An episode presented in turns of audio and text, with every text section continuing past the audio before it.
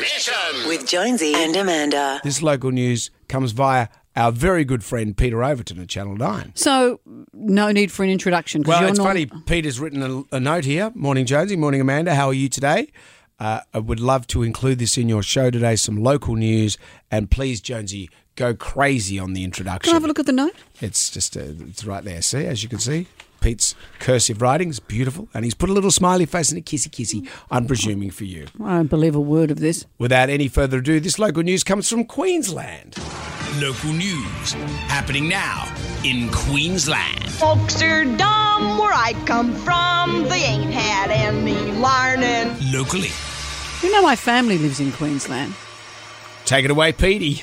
Now, only in Queensland, police responding to reports of somebody being trapped inside the boot of a moving vehicle. Pulled over this car, only to discover the leg belonged to a mannequin. Yeah, it's just a mannequin. Nothing to see here.